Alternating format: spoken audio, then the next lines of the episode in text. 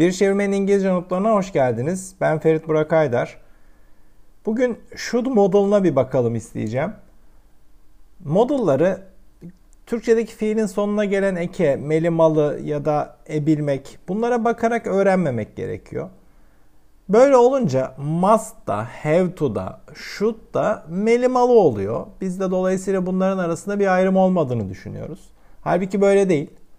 Should'dan ilerlersek should daha ziyade tavsiye. Must ise bir zorunluluğu ifade ediyor.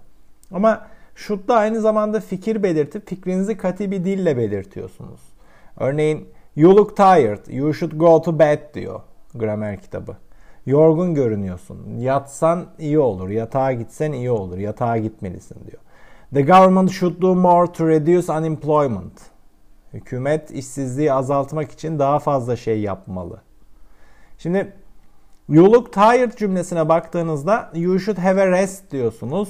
Dolayısıyla ona bir tavsiyede bulunuyorsunuz. Siz onun e, ne bileyim ebeveyni değilseniz kalkıp da ona you must have a rest böyle bir zorunluluk getiremezsiniz.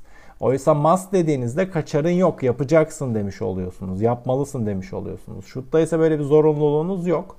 Dolayısıyla should tam da bu nedenden ötürü I think, do you think, I don't think gibi e, kalıplarla sık sık yan yana kullanılıyor. Sorun sadece üçünü hatta had better'ı da eklersek dördünü karıştırmak meselesi de değil. Bu kayıtta should'un sık sık göz ardı edilen bir ikinci anlamına bakalım isteyeceğim. Örnekler üzerinden gidelim. She has been studying hard.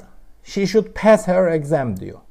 Burada sınavını geçecektir diye çeviriyoruz. Geçmeli şeklinde bir tavsiyede bulunmuyoruz. Tersine burada beklentimizi ifade ediyoruz. Yine kişisel görüşümüz ama bu kez beklenti. Ya da bir başka örnek. R.J. Barrett should have another big game against the Raptors diyor. Barrett Raptors'a karşı çok iyi bir oyun daha ortaya koyacaktır. İyi bir maç çıkarmış öncesinde Raptors'a karşı. Siz de diyorsunuz ki bir kez daha iyi bir oyun ortaya koyacaktır. Bu yine sizin beklentiniz, kişisel görüşünüz. Dolayısıyla modelları her seferinde Türkçe'de fiilin sonuna gelmiş eke bakarak değil, bir gramer kitabından tek tek anlamının ne olduğunu görerek öğrenmek gerekiyor. Bir sonraki kaydımızda buluşmak dileğiyle.